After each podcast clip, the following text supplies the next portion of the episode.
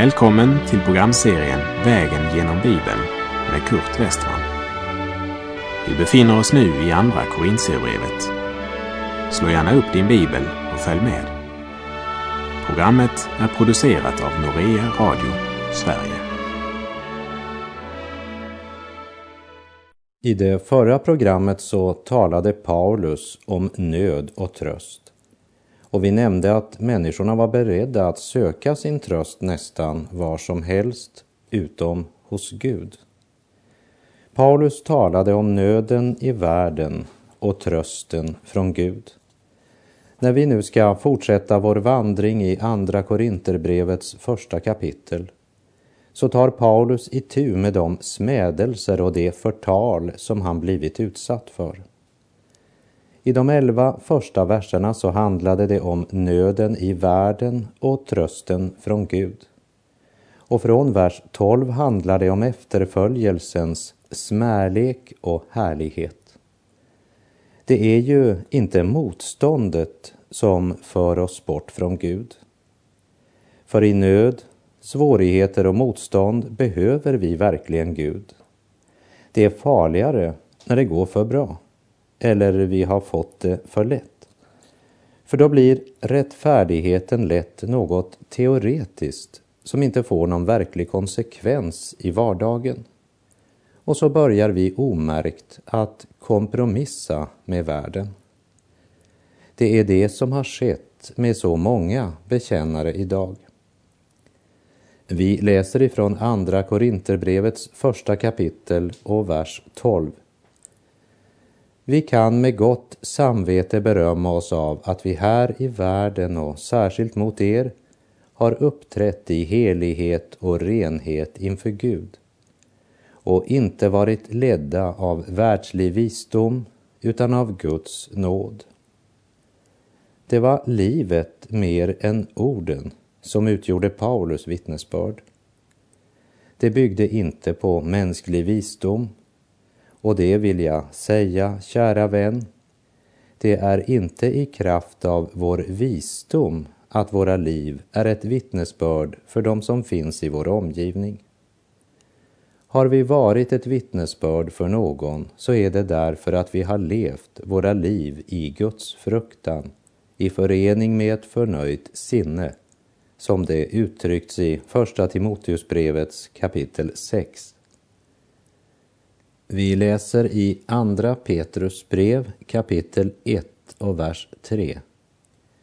Ty allt som hör till liv och Guds fruktan har hans gudomliga makt skänkt oss genom kunskapen om honom som har kallat oss genom sin härlighet och ära. Paulus talar och skriver under Andens vägledning och hans eget samvete kan ge honom det vittnesbördet att han vandrar öppet i Guds ljus med sitt liv, vandrar i helgelse. Så hade svårigheterna och lidandet för Paulus blivit en Guds nåd. För just i dessa svårigheter blev hans tro prövad. Och när han hade det mycket svårare än han kunde bära, så att han till och med misströstade om livet, då fick han erfara Guds tröst. Och till dig som just nu kanske ligger på sjuksängen eller på ett eller annat sätt är avsidestagen men är i Guds vilja med ditt liv så ska du veta att det du nu upplever det kan bli en långt bättre skola än vilket som helst bibelprogram. Vi läser i Andra Korinthierbrevet 1, verserna 13 till och med 17. Ty vi skriver inget annat till er än det ni läser och kan förstå. Och jag hoppas att ni ända till slutet kommer att förstå det ni redan delvis har förstått. Att vi är er berömmelse, liksom ni är vår berömmelse på Herren Jesu Kristi dag. Då jag litade på detta ville jag först komma till er för att ni skulle få välsignelsen av ett andra besök.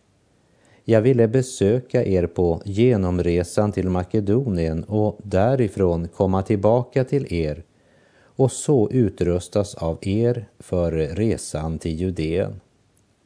Handlade jag då tanklöst när jag fattade detta beslut?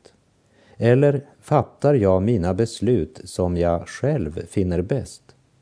Är jag så mänskligt svag i mina beslut att jag säger ja och nej på en gång?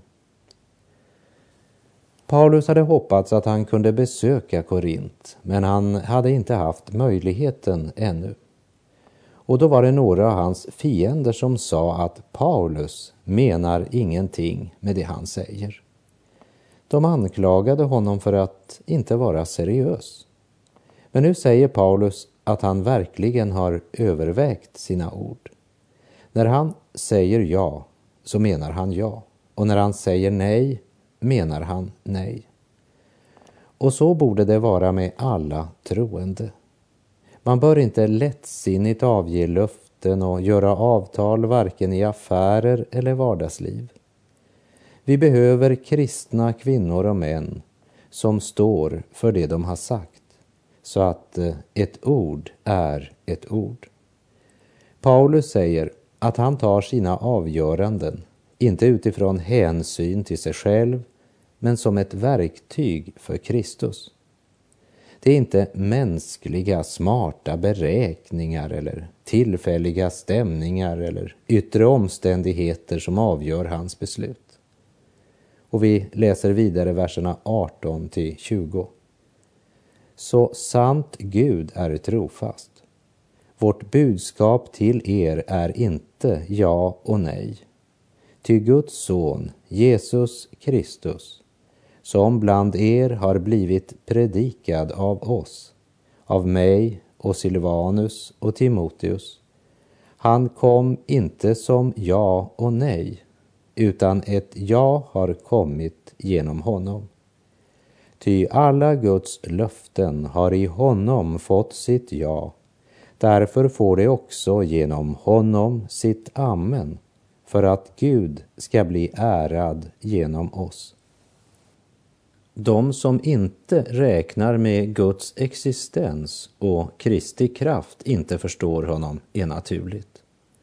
För dem så verkar hans beslut nog både inkonsekventa och meningslösa. Men Paulus har mött Kristus, blivit född på nytt. Han har ett andligt liv och följer därför en andlig väg. Eller som han uttrycker det i Första Korinthierbrevet 2, vers 14. Den oandliga tar inte emot vad Guds ande säger. Det är dårskap för honom och han kan inte förstå det eftersom det måste bedömas på ett andligt sätt. I Andra Korinterbrev 1, verserna 12 till 19 så försäkrar Paulus att planerna på att besöka Korint en andra och tredje gång var inte ett resultat av kötslig tankegång eller själviska motiv. Och han kallar Gud själv till vittne på att han menade allvar. Så sant Gud är trofast. Vårt budskap till er är inte ja och nej och det försvar som Paulus här ger för sitt handlande blir också en stark och central Kristusförkunnelse.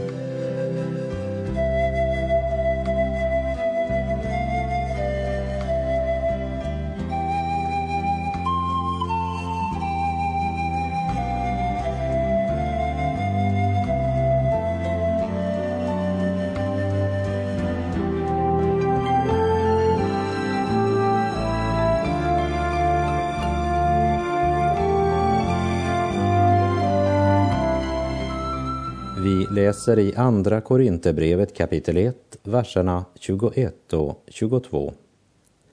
Den som befäster oss och er i Kristus och som har smort oss, det är Gud. Han har även satt sitt sigill på oss och gett oss anden som en handpenning i våra hjärtan. Vi möter här inte bara den trofaste och sanne Gud, den försonande och segrande Kristus, men också den helige Ande som bor i våra hjärtan. Den som befäster oss, säger han. Hur blir man befäst? När Paulus skrev sitt brev till församlingen i Korint, och de var ju så nyckfulla, så avslutar han med att skriva Var därför fasta och orubbliga, mina älskade bröder, och arbeta alltid hängivet för Herren, eftersom ni vet att ert arbete i Herren inte är förgäves. Och här i kapitel 1 säger Paulus att den som befäster oss och er i Kristus och som har smort oss, det är Gud. Profeten Jesaja säger i kapitel 61, vers 1. Herrens ande är över mig och Herren har smort mig till att förkunna glädjens budskap för det ödmjuka. Den som befäster oss i Kristus är Gud och den som har smort oss är Gud. Smort oss med sin helige Ande. När du förenas med Kristus genom dopet i den helige Ande så är du en del av Kristi kropp samtidigt som du är trygg i Jesu armar så är du trygg som en Jesu arm, som en lem på Jesu kropp, som är den troende församlingen. Den helige Andes smörjelse är en försummad sanning. Johannes skriver i sitt första brev kapitel 2, vers 20. Ni har en smörjelse från den helige och känner alla sanningen. Och i Johannes första brev kapitel 2 och vers 27 står det. Vad er beträffar så förblir i er den smörjelse som ni har tagit emot av honom. Och ni behöver inte någon som undervisar er, utan vad hans smörjelse lär er om allting är sanning och inte lögn. Förbli i honom så som den har lärt er. Den helige Ande måste uppenbara skriftens ord för våra hjärtan. I Johannes evangeliets 16 kapitel, verserna 12 till 14, så säger Jesus Jag har ännu mycket att säga er, men ni kan inte bära det nu. Men när han kommer, sanningens ande, då ska han föra er in i hela sanningen.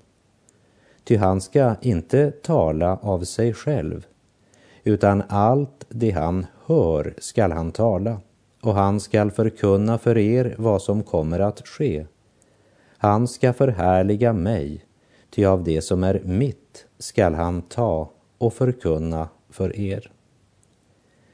Guds helige Ande vill genom ordet vägleda dig till hela sanningen. Och till församlingen i Korint skrev Paulus, den som befäster oss och er i Kristus och som har smort oss, det är Gud. Han har även satt sitt sigill på oss och gett oss anden som en handpenning i våra hjärtan. Du vet vad ordet handpenning betyder. Det är en liten förskott som åtföljs av mera. Gud har gett oss sin helige Ande som en handpenning, en garanti, alltså en stadfästelse på vår eviga arv. Efter Andens utgjutande på pingstdagen så var Jesus, om än osynlig, nu närmare sina lärjungar än före sin död. Till ett fallet människosläkte som försonats och fått sina synder borttagna genom Jesu blod kan Gud utgjuta sin helige ande till liv, ja, säger Jesus, till överflödande liv. I Romarbrevet 5, vers 17 skriver Paulus, ty om en endas fall gjorde att döden fick herravälde genom denne ende, hur mycket mer ska då inte det som mot mottar den överflödande nåden och rättfärdighetens gåva regera i liv genom denne ende Jesus Kristus. Och Efesebrevet 5, vers 18 säger berusa er inte med vin. Sådant leder till ett liv i laster. Låt er istället uppfyllas av Anden. Men den som ber om att bli fylld av Anden måste vara klar över vad han ber om. För Jesus säger klart att en av de saker Anden gör, det är att han överbevisar om synd. Anden avslöjar.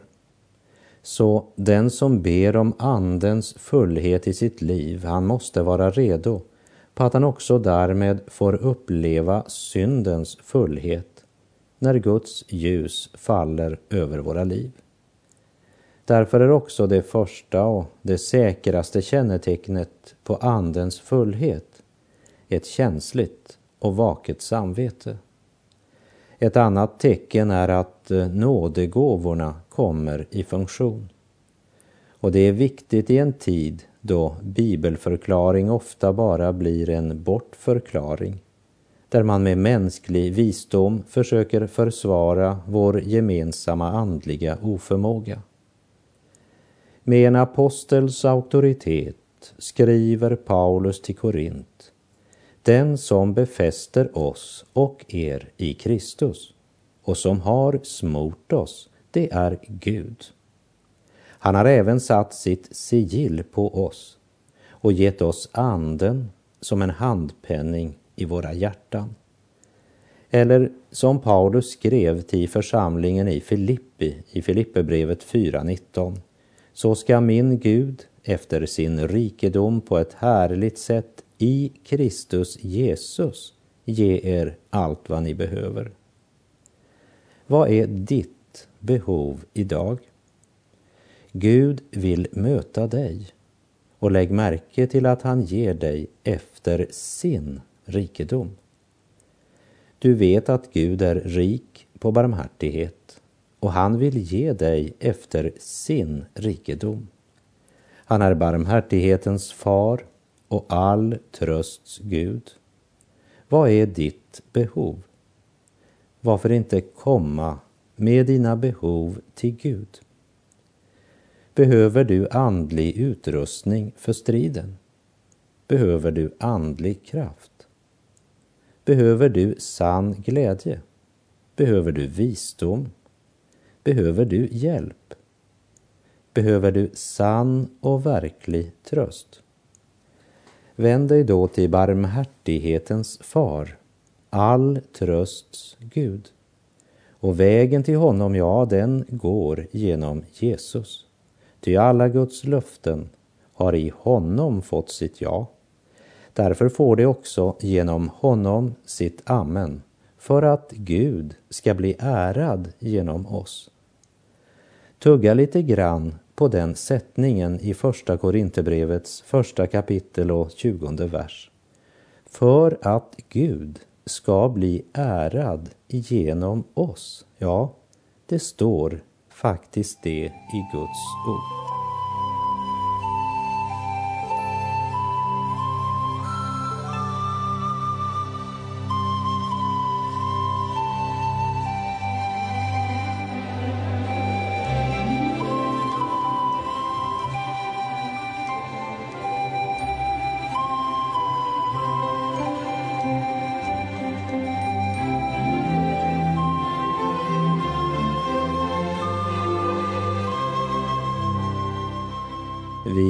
Läser i Andra Korinthierbrevets första kapitel och vers 23. Jag för min del tar Gud till vittne på att det var för att skona er som jag ännu inte har kommit till Korint. Paulus säger att orsaken till att hans resplaner ändrades, det var att de skulle få tid att ta itu med de problem som Paulus hade skrivit om i sitt brev, bland annat partisinnet. Han ville skona församlingen.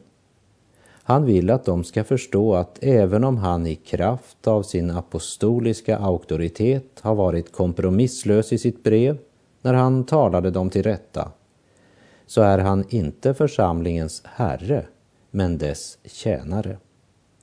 Det är inte sina egna tankar han har hävdat, det är Herrens ord och Herrens heliga vilja som varit avgörande. Det är inte likgiltighet som har gjort att han uppskjutit resan till Korint.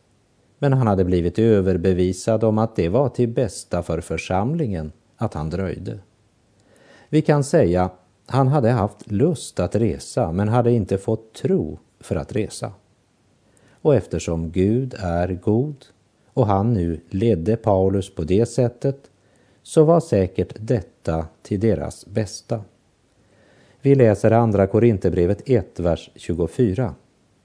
Inte så att vi är herrar över er tro, utan vi är medarbetare till er glädje eftersom ni står fasta i tron. Första Korinthierbrevet det var ju fullt av tillrättavisningar där Paulus bland annat kallar dem för spädbarn i Kristus. Någon sa, jag håller mig till Paulus. Andra sa, ja, jag håller mig till Apollos. Och andra åter, ja, jag håller mig till Kefas. Och Paulus, han skrev till dem om det här. Han sätter fingret på partisinnet. Ni tillhör inte varken församlingen eller Paulus eller Kefas. Ni tillhör Kristus. Och i Korint hade man alltså blivit mera upptagna av vittnet än av honom som vittnet försökte peka på. Det var inte längre Kristus och det personliga livet i honom som var i centrum. Sedan tog Paulus upp frågan om otukt i församlingen. Och Paulus skrev att om denna broder som levde i otukt inte ville överge sin synd så skulle de överlämna honom åt Satan. Det vill säga, de skulle stöta ut honom från församlingsgemenskapen. Det är verkligen ett kraftigt uttalande, men det är inte Paulus mening eller tankar, men det är vad Guds ord lär. I allt det här så var Paulus mycket klar i sitt brev. Ni måste lära er, sa Paulus i Första Korinthierbrevet 4.6, att inte gå utöver vad skriften säger. Paulus brev gav inte utrymme för några kompromisser. Och när han skrev med sådan auktoritet var det tydligen några som menade att Paulus uppträdde som herre över församlingen. Därför säger han här i Andra Korinthierbrevet 1.24 Inte så att vi är herrar över er tro, utan vi är medarbetare till er glädje eftersom ni står fasta i tron. Jag har aldrig gjort mig till herre över er tro, säger Paulus. Ni står ju fasta i tron. Och jag har ju inte heller använt någon form för yttre makt utan bara inträngande förmanat er att förbli i tron. Inte bara i teorin, men i lära och liv. Och därmed förbli i den fullkomliga glädjen. Men när det gäller vad Gud har talat så kompromissar jag inte. Min önskan var att ni skulle bevaras i gemenskapen med honom som är barmhärtighetens fader och all trösts Gud. Jag är inte herre över er tro, säger Paulus. Jag är fullkomligt fri i Kristus. Och den friheten binder mig att inte gå med något annat budskap än det min Herre har talat genom sitt ord. Jag är därför bara en medarbetare till er glädje. Och Guds nåd och tröst är verksam på så sätt att det får syndande lärjungar att vända om, göra upp och leva i ljuset. Och renade, återupprättade kan de förbli i glädjen. I nästa program så ska vi se Paulus uttrycka det så här. Det var i djup nöd och ångest, under många tårar som jag skrev till er. Inte för att ni skulle bli bedrövade, utan för att ni skulle förstå vilken kärlek jag har just till er. Förmaningar och tukt kan nog ibland kännas hårt för vår gamla natur. Men det är absolut nödvändigt om vi ska bevaras. Bevaras i den sanna glädjen. Bevaras i sanningen. Eller som andra Korinthierbrev kapitel 1 avslutas. Inte så att vi är herrar över er tro, utan vi är medarbetare till er glädje. Och med det så är vår tid ute för den här gången. Herren vare med dig. Må Herren befästa dig i Kristus. För den som har smort både dig och mig, det är Gud. Och han är god.